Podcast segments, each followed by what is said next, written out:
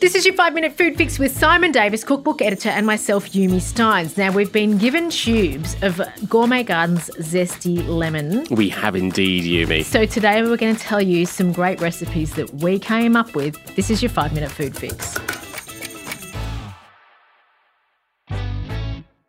So, Simon, I want to talk you through the world's quickest salad dressing that is actually super impressive, okay? Yeah. But it's going to take me 30 seconds, okay? Fantastic. But this is what I did with the lemon zest from the tube. Mm-hmm. I got two tablespoons of hummus, just the bought stuff that I had in the fridge. Yeah. A tablespoon of the Gourmet Garden Zesty Lemon. Yeah. Okay, now tablespoon's a lot, right? It like is. even when we use lemon zest, we'd use a teaspoon maybe. So a tablespoon is we're going to get a really significant kick from it.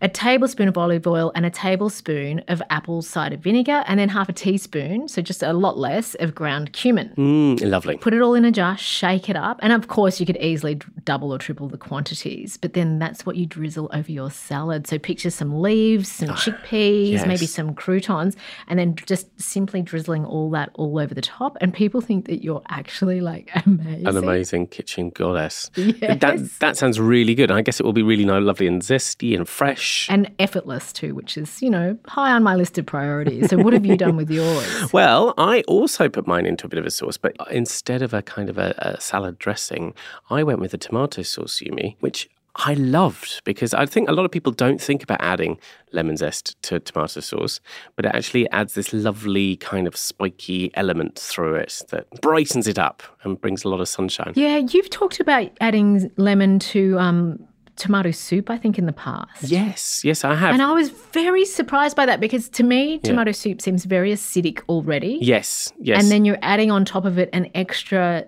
an extra layer. Yes. Yeah, no, look, it, it might sound counterintuitive, but it can be mm. brilliant, especially with the zest, because you get a slightly different feel from the zest as well. So I think it can go really well in a tomato sauce.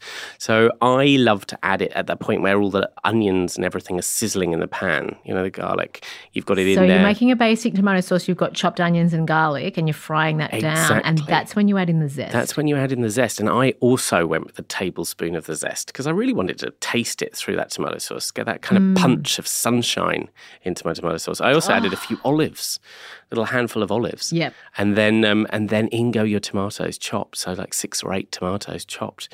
And then, uh, you know, season with salt and pepper as you would normally would. Maybe go a little easy on the salt because you've got those olives in there doing that job.